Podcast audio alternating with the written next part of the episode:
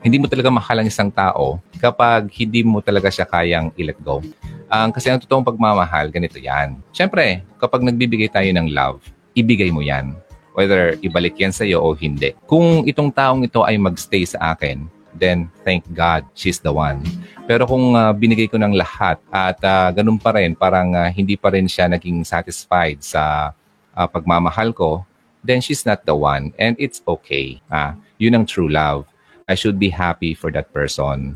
Na sa, okay, um, binigay ko yung love ko sa kanya, then if she's not happy sa akin, then she can find someone new and I should be happy for them. Yun ang true love. Okay?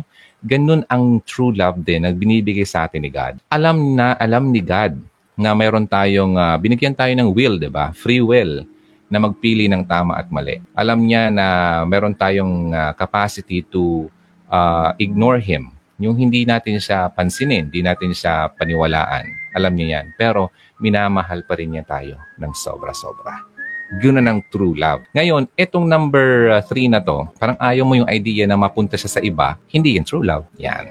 Yan ang ah, dapat mong isipin. Kasi kapag kaya mo siyang i-let go, then maamin mo na hindi talaga siya para sa'yo, then you are um, loving truly. Yan. Nakuha nyo?